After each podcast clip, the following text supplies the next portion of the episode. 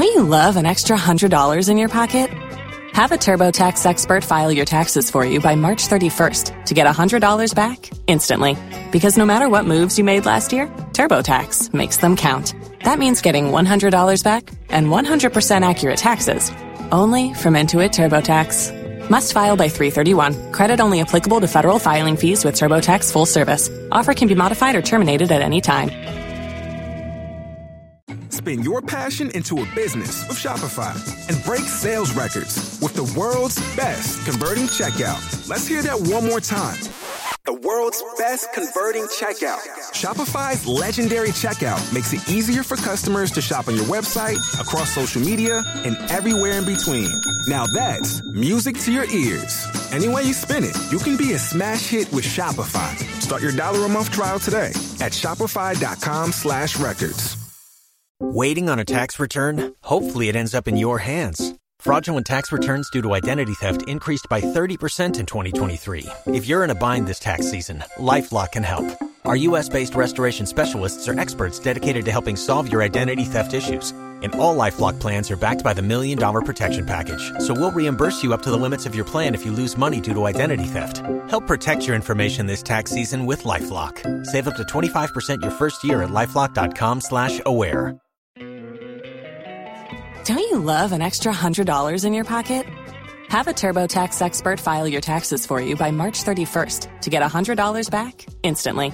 Because no matter what moves you made last year, TurboTax makes them count. That means getting $100 back and 100% accurate taxes only from Intuit TurboTax. Must file by 331. Credit only applicable to federal filing fees with TurboTax full service. Offer can be modified or terminated at any time. If you own a vehicle with less than 200,000 miles and have an auto warranty about to expire or no warranty coverage at all, listen up. CarShield has a low-cost month-to-month vehicle protection plan that covers more parts than ever. Visit carshield.com/audio to find out how you could pay almost nothing for covered auto repairs. Drivers who activate this vehicle protection today will also receive free roadside assistance, free towing, and car rental options at no additional cost. Get your free quote today at carshield.com/audio. That's carshield.com/audio. Tax day is coming. Oh, no. But if you sign up for Robinhood Gold's IRA with a 3% match, you can get up to $195 for the 2023 tax year. Oh, yeah. Sign up at Robinhood.com slash boost by tax day to get the biggest contribution match on the market. Subscription fees apply. Investing involves risk. 3% match requires gold for one year from first match. Must keep IRA for five years. Robinhood Financial LLC member SIPC. Los mejores viajes nacen en la carretera. Pero este comenzará en tu mente. ¿Escuchas ese rugido? ¿Sientes la experiencia de poder? ¿La emoción de la libertad? Ya estás preparado para vivir tu nueva aventura. Nueva RAM 1500. Hecha para vivir. RAM es una marca registrada de FCI US LLC. If you know what you really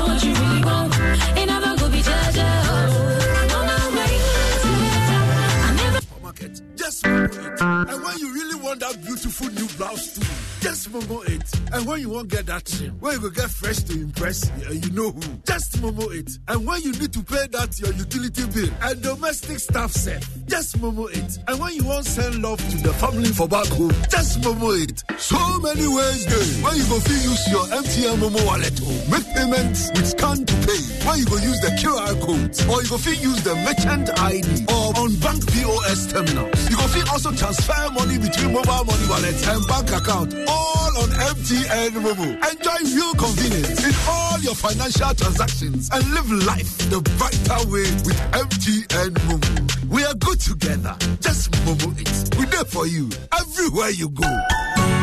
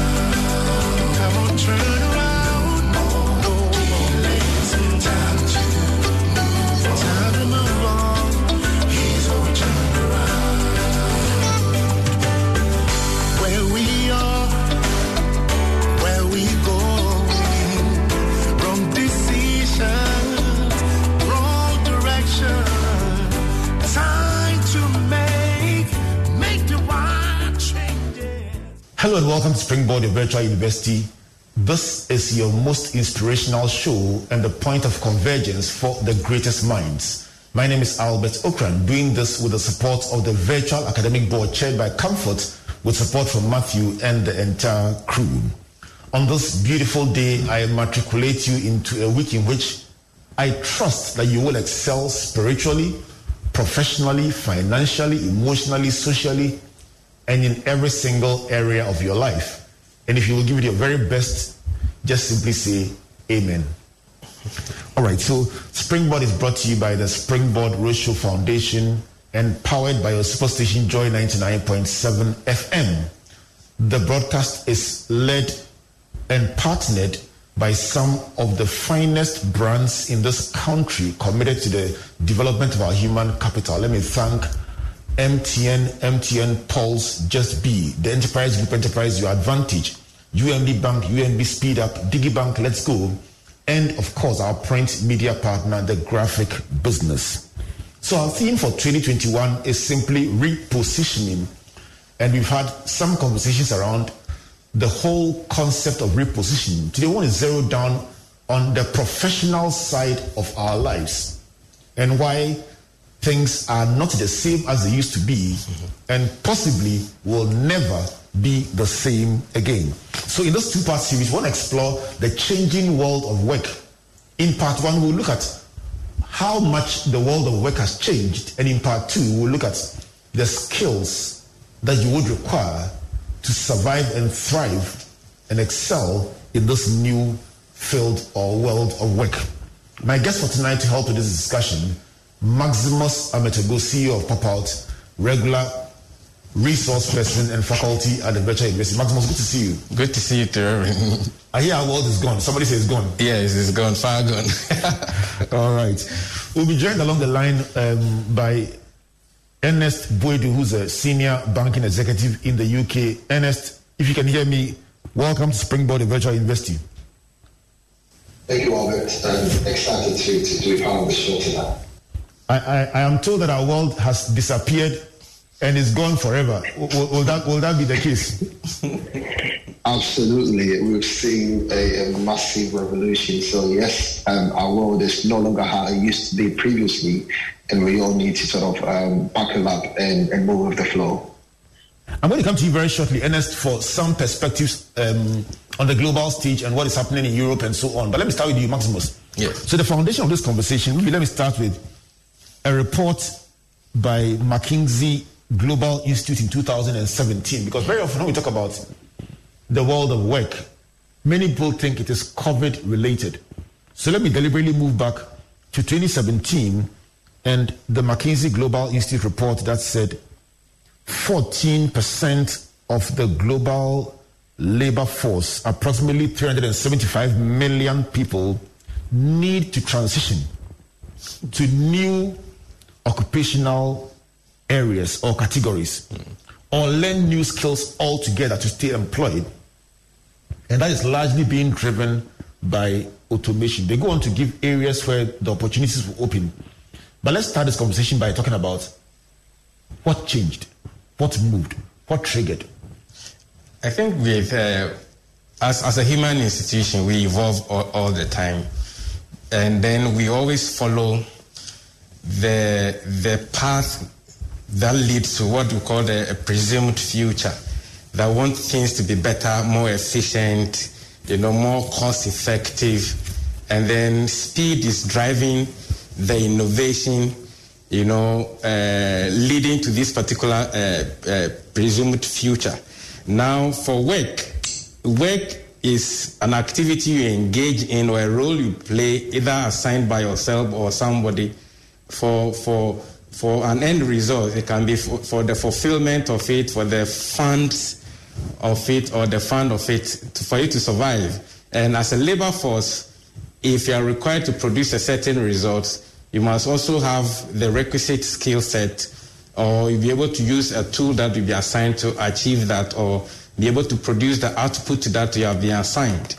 Now with innovation and with all the creativity, with all the the companies trying to do things in a more efficient new ways, you, the labor force or the tool that is being used or a resource being used, you must have that sh- uh, what cutting edge skill set that your employer will require of you to produce the output that they want from you, and of course for a remuneration that is uh, what do you call it uh, consistent or that you require of them. So in this current state, when everything is being formatted with technology, things being digitized, things being automated, because something that you do repeatedly, right? You are supposed to gain some experience so that it becomes easier. Now machines are replacing the, uh, replacing that process, and then you are supposed to either man the machine or be part of the processes of managing the algorithm that is driving the, the, the machine.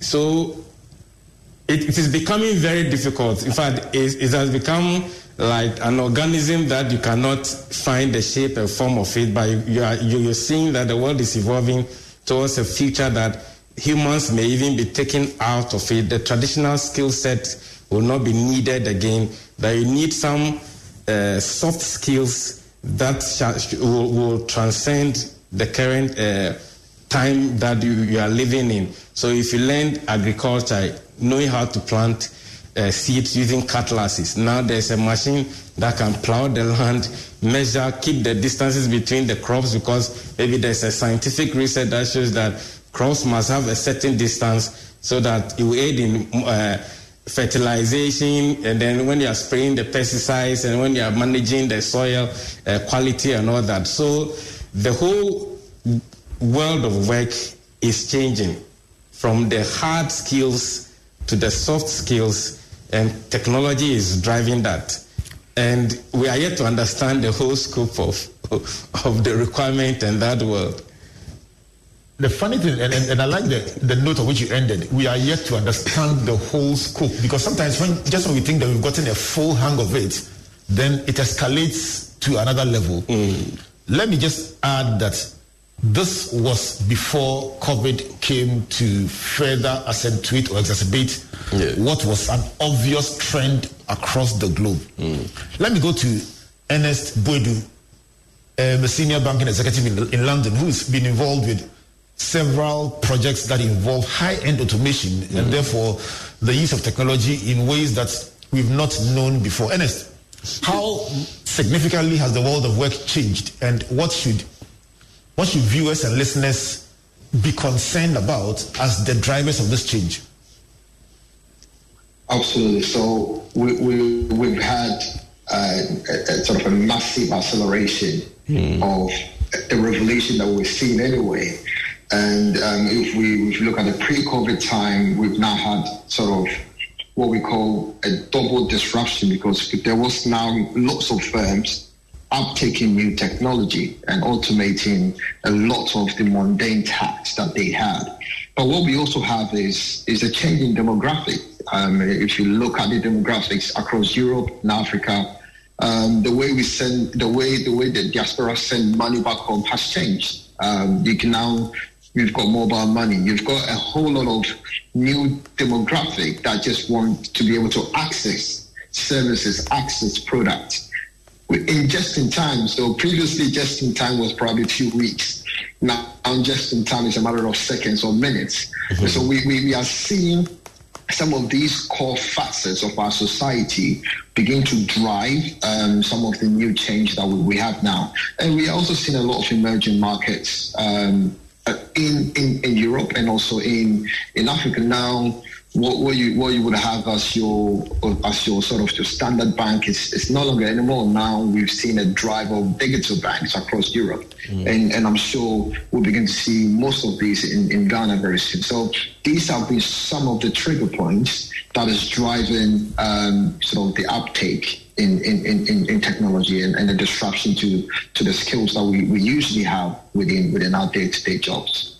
Um, as you mentioned a double disruption. First, occasioned by technology uptick, and then further exacerbated by by COVID. And you said this is demand driven, largely younger demographics who want things done very very quickly. And as long as the demand is there, the supply should be there. Um, let's talk about what kind of skills gaps are emerging. Because again, juxtapose the report by McKinsey against that by the World Economic Forum, which we've been tracking for quite a while now, and it says that 94% of business leaders expect their employees to pick up new skills on the job.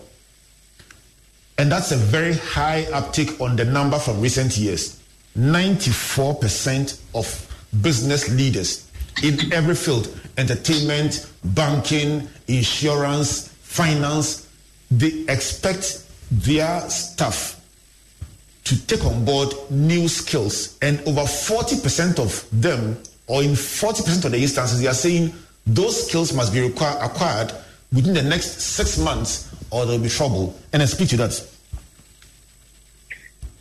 Absolutely. So we, we can have a case where you have you have a you have a programmer that is you know a couple of years ago she used to programming in a certain language. Now that programmer needs to be needs to be able to program or speak to a number of languages. You've got you've got Python, you've got Java, you've got Ruby. So if you train in as a Java programmer, and you know there, there needs to be a drive and adoption of, of certain languages you are actually um, underqualified for that role. And so we are beginning to see lots of people who are in roles that are probably underqualified, and, and, and firms now need to begin to upskill um, their staff.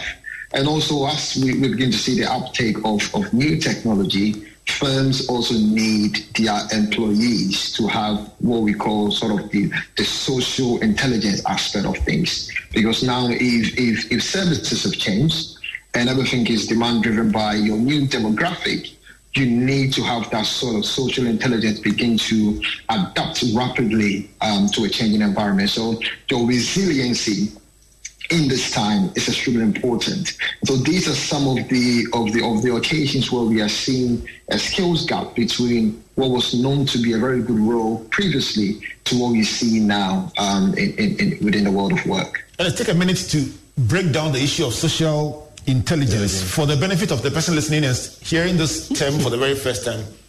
You, you touch on resilience, but give us a, a better overview of social intelligence and from the more practical point of view, what does it mean and how does it reflect in the lives of ordinary people? Simply put, be, be, be, being aware of of your environment and be aware of, of the emotions of people around you. And we've seen in the last few few years greater emphasis on mental mental health. And so, some of these are some of the things that come in. Um, so if you are speaking to a customer um, who is probably in, in Europe and you are delivering a service in, in Ghana, you need to be able to understand their cultural perspective and begin to um, give them the service that they require. So these are some of the sort of um, examples when we speak of um, sort of social intelligence, and it's, it's becoming extremely pivotal to the way we deliver services to customers especially if I go back again to my demographic, where you've got a lot of young people who may not have that patience, who may not have um, that sort of uh, resilience. So it's important that we, um, as sort of product developers or as uh, as service givers, really understand um, this sort of demographic and to be able to socially be in tune with with them as we as we deliver services to them. Maximus, Ernest talks about programmers, talks about um, product designers, and so on. Yeah. But listening to him, what he's describing is relevant in the passport office, it's relevant in church, it's relevant in parliament, it's relevant wherever you go. He talks yes. about social intelligence. I get yes. the impression that, listen, if the demographic he's describing is young people, technologically savvy, they know what they need, they know, they know where they can find it instantly, and they are also on social media if he talks about social intelligence and he talks about mental health, ability to appreciate cultural perspectives, and mm. so on, it just also means that even the communication, any word spoken out of 10, can trigger a response on social media that could put your company in a very difficult position. Exactly. Hence the need for new skills. Can yes. you speak to that? The social intelligence bit. Yes, I think the the human uh, nature needs to be how to call it, re-engineered for the new world of work. The orientation, you mean? Exactly. So the orientation, because you're going to interact with people. Now, if machines are going to replace the human uh, labor, it means that the machines must learn how to behave like humans. So, with the social, uh, what call the under- understanding, you can help program that behavior into softwares, into algorithms, so that when I go on social media, when I post something, the system is able to pick my social uh, behavior or understanding or context, so they can expose more content to me. Now, companies that do not understand that social construct, they are going to find it difficult interacting with people, right? Because the emotional interaction, the social interactions, and what they call, uh, for example, conversational marketing. Somebody wants to buy, but they are not just going to click a buy button. They need a conversation around what they want to buy.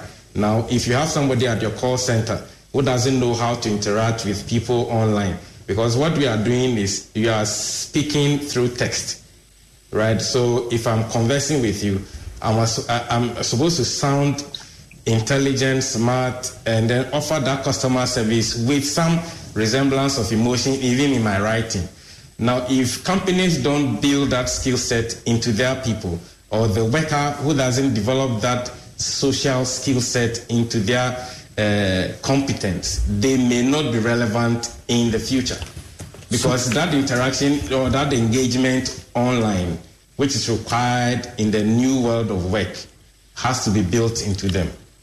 So, if I understand you right, what you're saying is that the person who has gone to his Legon KNUST, his or a Legon KNUST, um, Winneba Central, mm-hmm. Ashesi, whatever. Yeah. They've gotten a job, they are doing it so far, so good. Yeah. Suddenly they find that increasingly there's some tension between what they know and how they've done the work and how the work is being required. Exactly. Suddenly they are told, okay, so this this this whole month you work from home. Mm. Now suddenly you need to be able to independently deal with situations and work with systems and networks and respond to the needs of your clientele in real time. Yeah. You're saying that sometimes in that that situation, it requires more than just the technology. It's yeah. also the social understanding to be able to anticipate their needs. Exactly. And there must, there must be a personality behind the communications. You are not just throwing text at you. How are you? I'm fine. I want to buy this product. But how you say it, how you approach the language, what they call speech texting. So whatever I'm saying, there must be some emotion, there must be some and seriousness. These are all new skills that a person may not have acquired. Exactly. You will not learn it under in your marketing class or you will not learn it in your finance class or accounting class because you are learning just the hard facts. But how you interface with the person, the customer, requires a social skill. And that social skills must help you to be able to, you know, offer the service within the context that the person, the customer can relate to.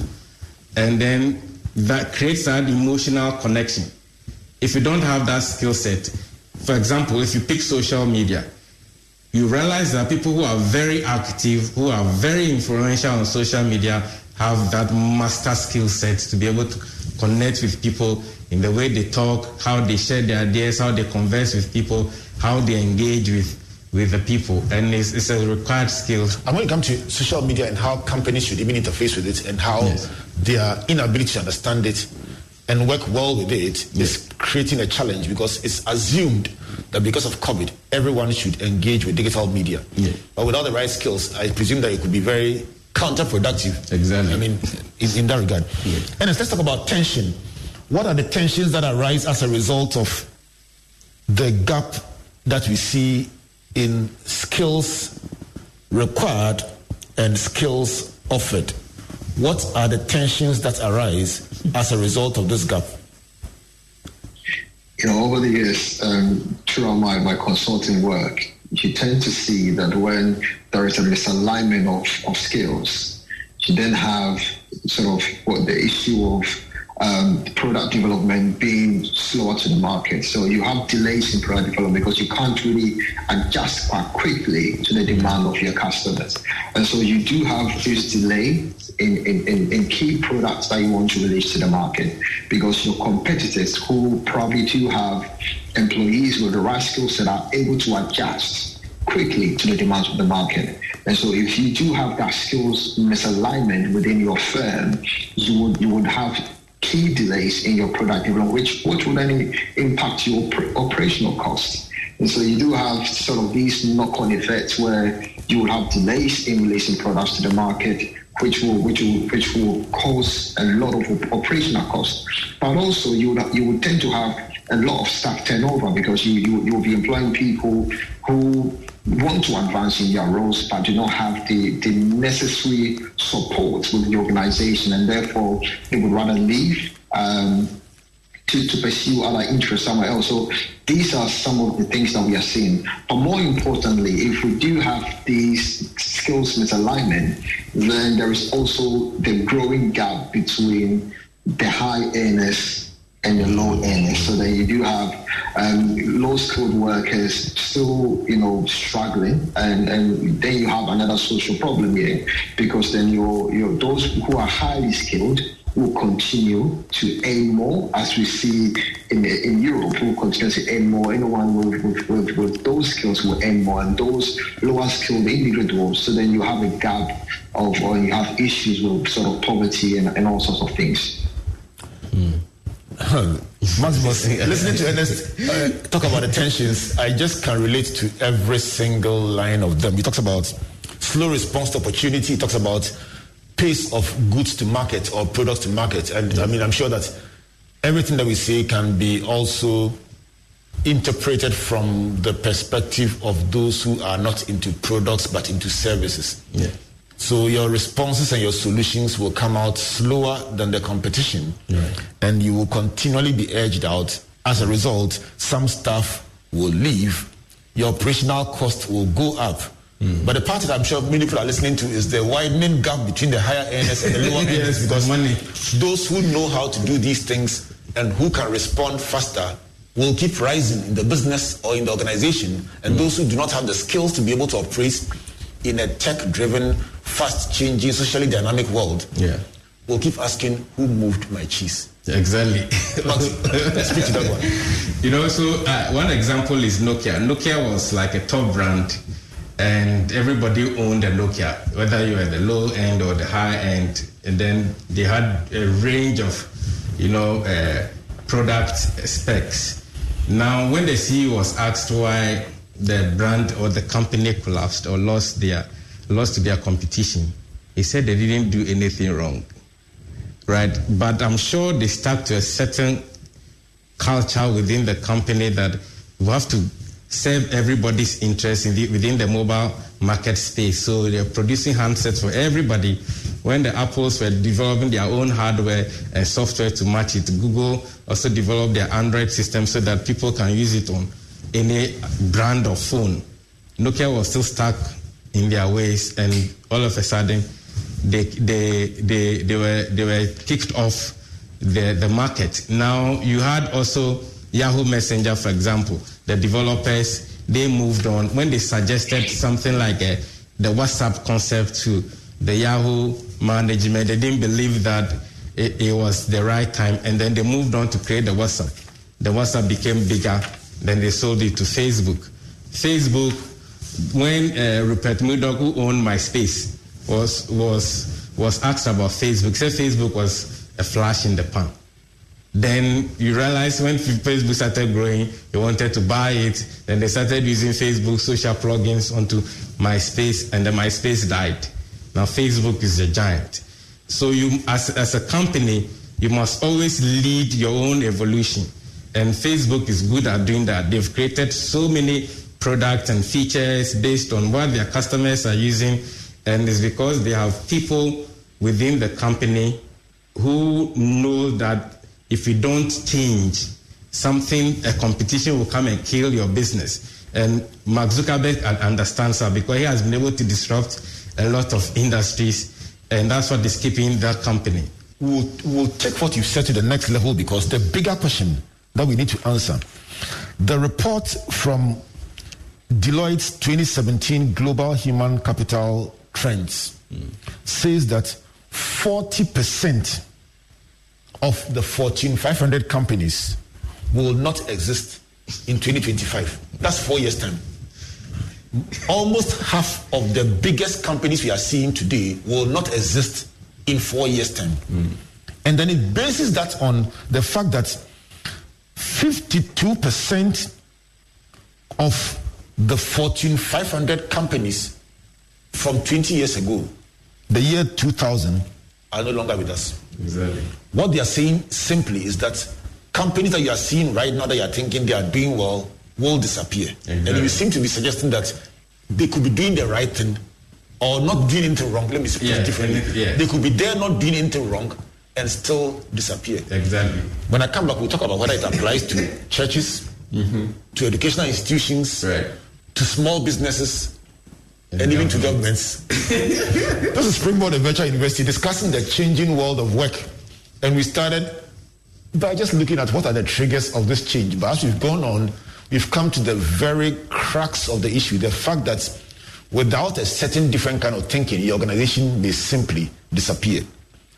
Welcome back to Springboard, your virtual university, discussing today the changing world of work. And this broadcast is brought to you by your Superstation Joy 99.7 FM and, of course, Springboard Roadshow Foundation.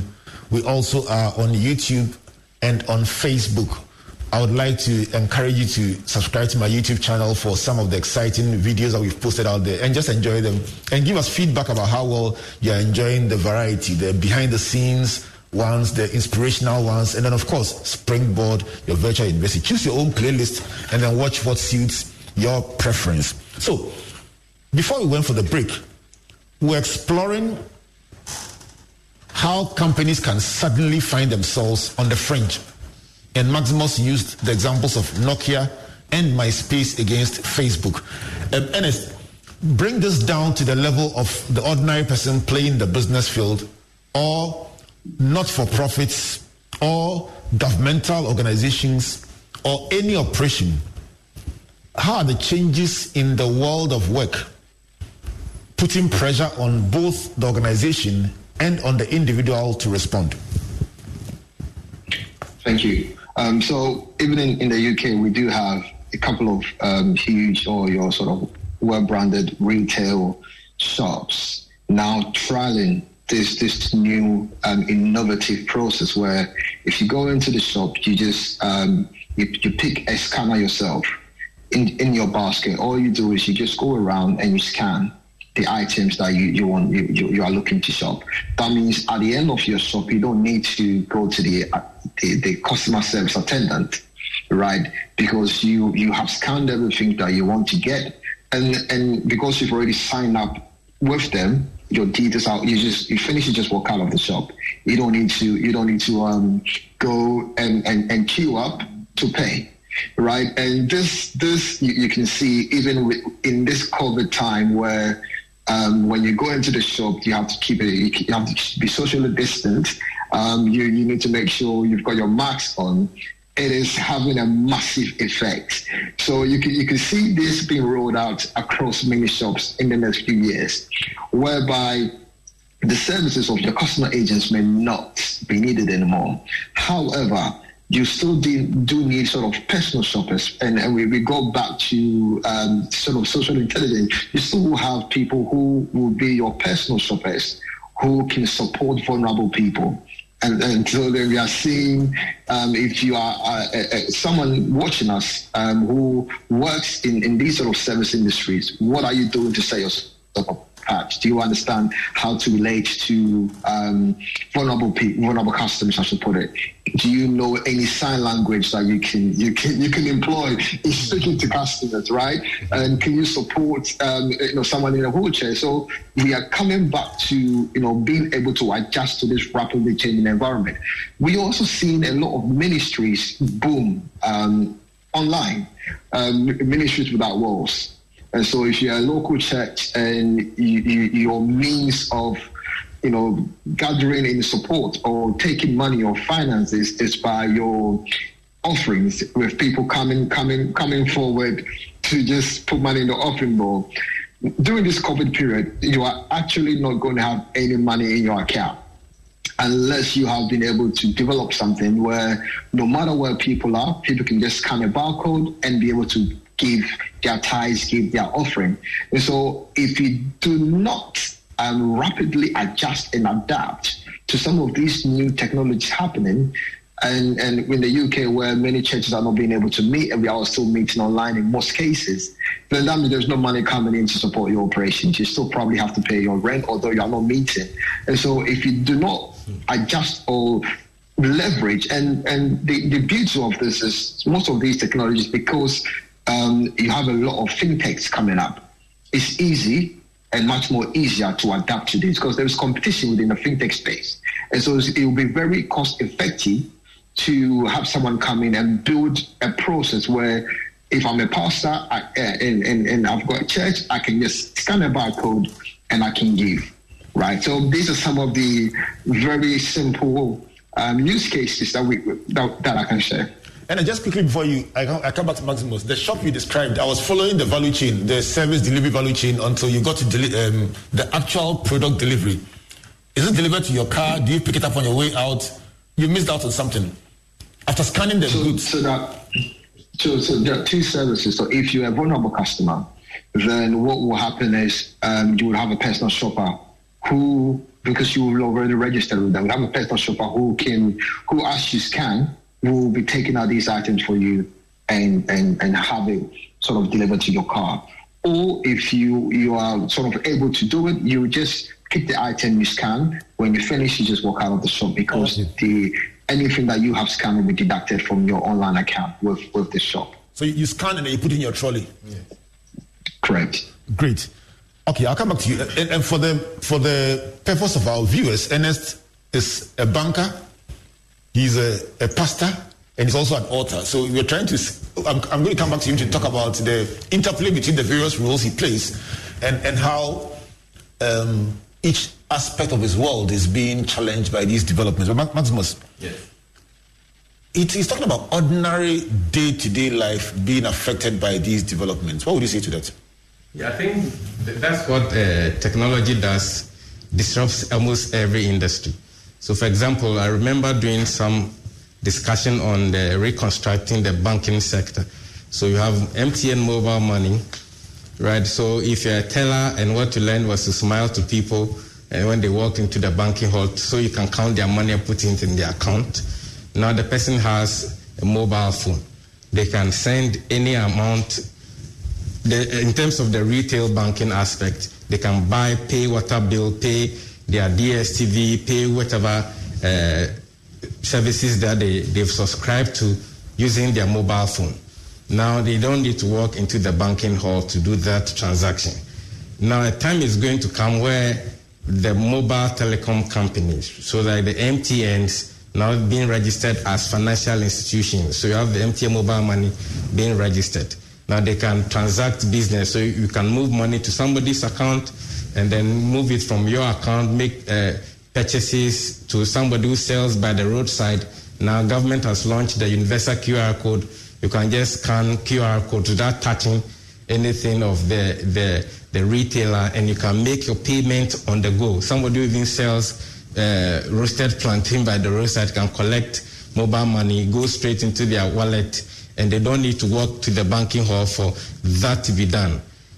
And for me, a time is going to come where when banks are moving from the branchless bank to even bankless, because payment is going to be centralized, that the Bank of Ghana may be in charge of just the, the transaction and you may not even need a bank even though they offer other services, so they can focus on those services, but the retail aspect and payment is going to change. Now, when you come to the churches with the COVID, a pastor can start a church from his house. When he has an audience on his Facebook, Twitter, YouTube channel, he can do his church, and then during offertory, he can still use a short code to collect his offering. They can make card payment through his website or even make payment through uh, a mobile money account to his account, and it's done with with church. He can do counseling using the chat system. He can do counseling using video calls to counsel people. He can interact with almost anybody, do even church board meeting, church workers meeting, ushers meeting, whatever you want to do, you can do it digitally. so the ask you a church is being virtualized there. Let me just deal with this last point that you made. Very often when you talk about a time is coming, or it's even now, when things can be done totally branchlessly or without any in-person or physical engagement. Hmm. The biggest reaction comes from people who are already running an entity with in-person as their base Yes. and thinking, well, if I had known this then, I would have done things differently. But here I am. Address those people. What should they do? Because even using the last example you gave, what should somebody who is already engaging people physically and having a challenge because now there's restrictions, it's not as often as you can do it, you can't have as many people as you want. People are even afraid and therefore they don't come as often as they used to. Yeah. How should institutions, organizations respond to such severe disruption that is staring at them in the face? Yeah, so they, they need to train their workers. So we talked about the social skills. They need to train their workers so that if I'm a front desk person, my front desk is now the WhatsApp uh, uh, account of the bank or the company that I can go there and, and re- respond to inquiries and give people's feedback about the company. If I'm into marketing, should I run the, just the, the account when it comes to somebody buying our product or subscribing to our services? If I'm a human resource person, we are looking at all the bands of skills that we are supposed to manage virtually and make sure that the receptionist is doing their work virtually, chatting with people. The marketing and sales people are converting. People are making comments and inquiries into people who buy the product. So you need to virtualize that and then see how, as an organization, your Facebook page can be a virtual version of the organization. So when I come there, what you sell, what you do, what you represent, and then what you stand for is on your page. If I send a chat, somebody must respond so that I know that you are a living organism, not just an account on the page. Those are the things that companies should be thinking. Very soon, you may run maybe your supermarket from a warehouse instead of a shop front because everything is being sold virtually. People will not walk into your shop to come and buy, but they will go onto your storefront online to buy the product and have it delivered to them in their homes. So there's no physical presence, but they have virtual presence. So you, as a company, must think about how do we format all the departments into various activities online that can boost the, the, the growth of the company. A lot of uh, organizations don't do that. But I think a lot of the workers are used to doing a lot of interactions online already. So their skills needs to be uh, honed to be able to serve the, the, the purpose or the interest of the company. Let me stay with the same report I've been quoting from. 88% of companies believe in the importance of redesigning their work model. That's good news. yes. It means nine out of 10 companies, even before COVID, were mindful that the work model that they use needs to be continuously redesigned. But let's stay with the report and look at the, the point of view of staff. 73% of people think that technology can never replace their mind. what, what, what, do you say to that? I think they are, they are, they are joking because uh, joking in not the insult, but they are underplaying that uh, belief. You know, now if you're a receptionist and you can type thousand words per minute, now there are softwares that can just detect two and they'll write it for me. So you are not needed. Right? If if you're a receptionist that okay, you need to receive a call and be nice to people. Now there are apps like Google Assistant and the rest that somebody can call a restaurant and the call is automated through the Google Assistant system and it will respond as if it's a human being. And the order the order the person wants to place will be taken and delivery will be made to that person without any human interference. So I'm going to ask you a simple question. Armed with Google Maps, just simple Google Maps. What practical thing can people do? I want us to give people practical Yes. takeaway solutions. Exactly. So, for instance, with the benefit of Google Maps, maybe dispatch rider services. Hmm. How can people transform their business model here in Ghana? Let me go to Ernest and, and ask him my final question. Ernest, let's find out from where you sit how these changes are transforming the different roles that you play as an individual. And and, and, the, and the demand the demand it places it places on your skills because um, even you at at the level at which you play, obviously are having to retool because very often when we talk about this, people think that those at the bottom, the bottom of the ladder, those who are um, the lower earning, struggling people who have to do this. But does it run through the whole spectrum of work? This need for reskilling. It does. It does. Um, so, especially my role, um, you you with with with with a lot lots of automation happening now. You as the individual need to be able to be have the skill set of analyzing the output of that automation. So um, that is where a lot of cognitive abilities or cognitive skills comes to play. So your ability to actually, you know, make meaning of the outputs of lots of the data, the big data that we, we have around, especially if you are um, if you are running service online you know, how do you identify how many people are engaging, or what is the what is the what is what is your customer saying? So for me personally, in the three facets of my life of of being, you know, being, being in banking, um, being a pastor, also being an author, I'm I'm having to actually, you know, day in and day out try and redesign some of the things that I do. For so for now, I don't do counseling by meeting people face to face anymore. I think it, it, it even means that I can meet I can meet lots more people in a short space of time. So everything is now online. Um, I do have an online calendar that people can see and book slots if they wanted to see me, rather than having to call someone or, re- or me having to employ someone to manage my diary. My diary is free, it's online, and therefore, if you wanted to have a meeting with me, I just send you the link, you check an available slot in my diary, you book it, and at that point in time, we can get to speak. And so these are some of the day-to-day things um, that is that is changing, and so it will be very interesting if you are in certain roles to have that notion or that mindset that you know um, my role is not going to change. Your role you as your role may not change, but your role may require you to be able to do things differently. And if you have not built up that skill set to be able to adjust in this rapidly changing environment, you would have um, a challenge. Um, and your role might actually um, be at risk in, in most instances. And are you surprised at this? Um, the point I raised with Maximus, um, the, the one you just referred to, that some people are consoling themselves that technology can never replace a human mind. Are you surprised at that kind of positioning? I am extremely surprised uh, because uh, the reports that you know um, Albert you quoted from, mm, some of the roles that we, we, we are seeing that will disappear is executive assistant roles.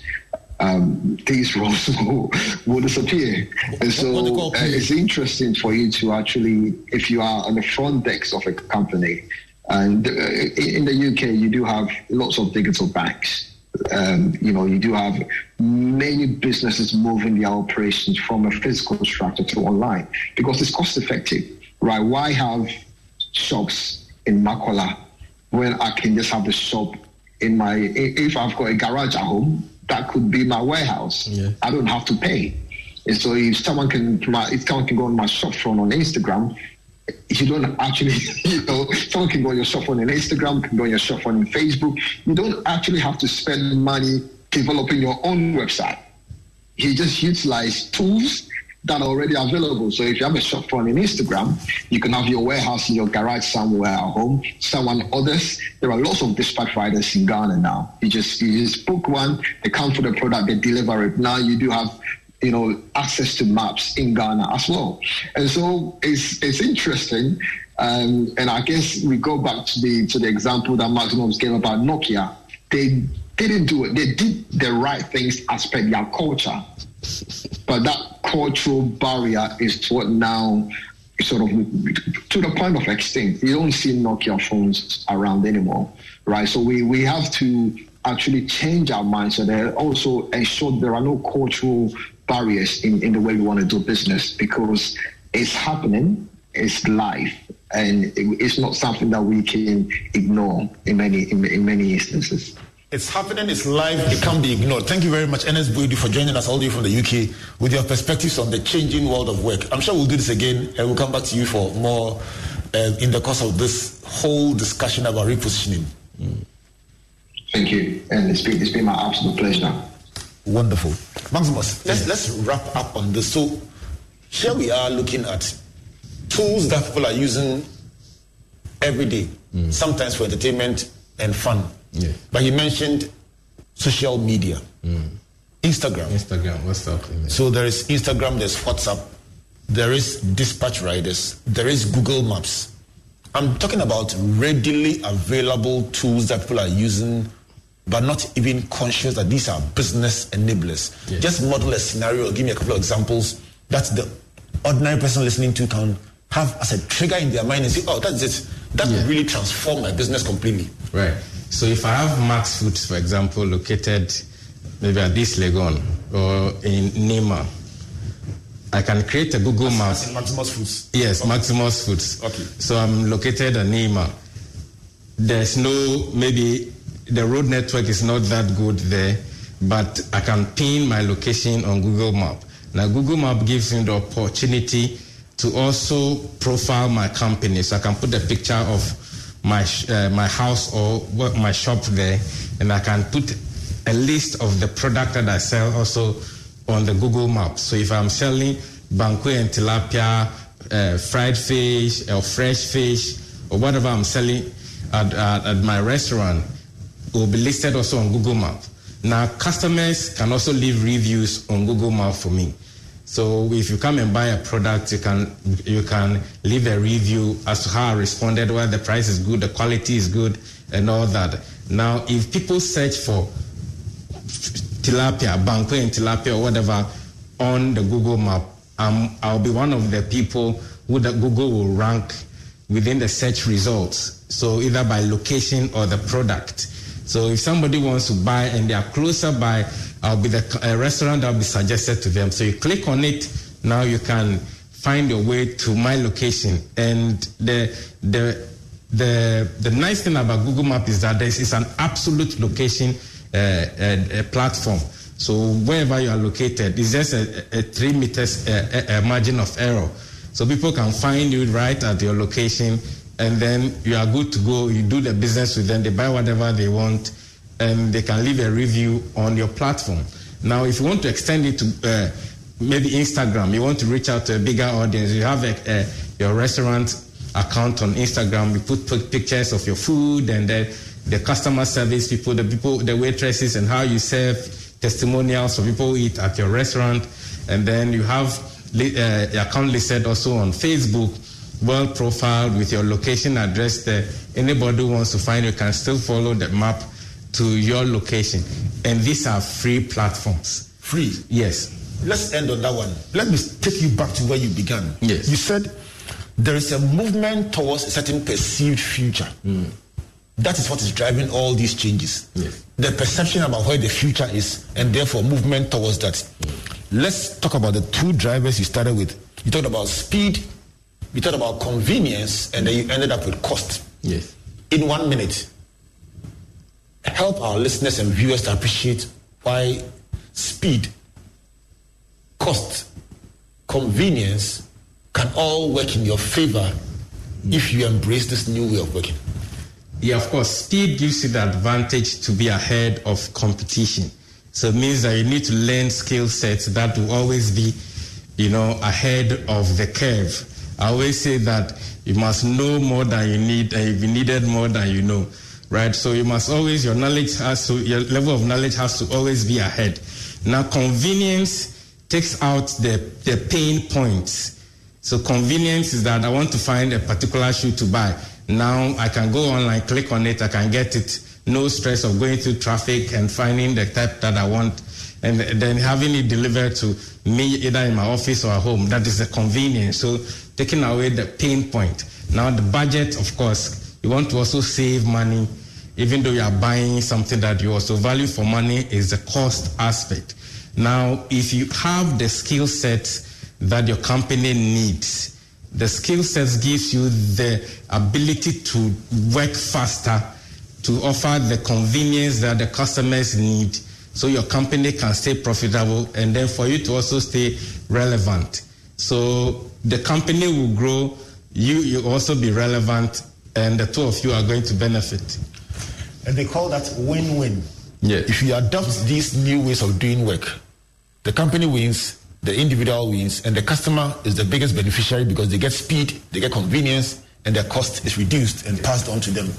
My name is Albert Ocran, and I've been hosting Maximus Ametorgoh, CEO of Pop Out, and then Ernest Boadu, who's a, a, a senior banking executive in the UK, helping us to just converse around the, the new world of work, the ever changing world of work, and the pressures and tensions that it places on us as we persist in our old ways of doing things.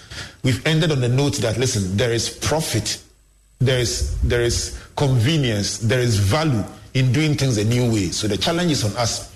And the good news is that it wasn't just about about retail shops and banks and, and high street uh, business ventures. We talked about SMEs, we talked about churches, we talked about individuals trying to start something from their garage. And the good news is that everyone can find some space. Next, we continue this discussion and we bring on the perspectives of Professor Robert Ebo Hinson and then Eva Richter Addo. Prof. Hinson is from the University of Ghana Business School. Eva is from is a group head of HR at Enterprise Group. They will focus more on how to acquire the skills that you actually need and who should be responsible. Is it the individual or the organization for bringing those skills that you need to survive in a world like this? Let me say a big thank you on behalf of Comfort and the crew, and of course, saluting our sponsors MTN, UMB Bank, the Enterprise Group, and the Graphic Communications Group for supporting Springboard, your virtual university. So we'll come away again next week. My name is Albert Ocran, saying God bless you, God bless you, and God bless you. I'm out.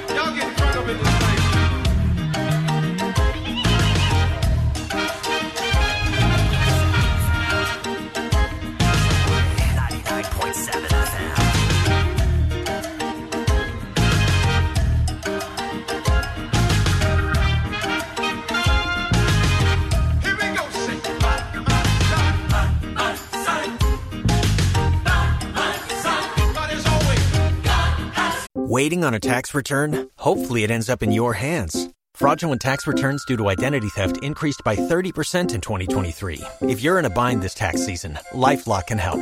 Our U.S. based restoration specialists are experts dedicated to helping solve your identity theft issues. And all LifeLock plans are backed by the Million Dollar Protection Package. So we'll reimburse you up to the limits of your plan if you lose money due to identity theft. Help protect your information this tax season with LifeLock. Save up to 25% your first year at LifeLock.com slash aware. Don't you love an extra $100 in your pocket? Have a TurboTax expert file your taxes for you by March 31st to get $100 back instantly. Because no matter what moves you made last year, TurboTax makes them count. That means getting $100 back and 100% accurate taxes only from Intuit TurboTax. Must file by 331. Credit only applicable to federal filing fees with TurboTax full service. Offer can be modified or terminated at any time. If you own a vehicle with less than 200,000 miles and have an auto warranty about to expire or no warranty coverage at all, listen up. CarShield has a low-cost month-to-month vehicle protection plan that covers more parts than ever. Visit carshield.com/audio to find out how you could pay almost nothing for covered auto repairs. Drivers who activate this vehicle protection today will also receive free roadside assistance, free towing, and car rental options at no additional cost. Get your free quote today at carshield.com/audio. That's carshield.com/audio. Always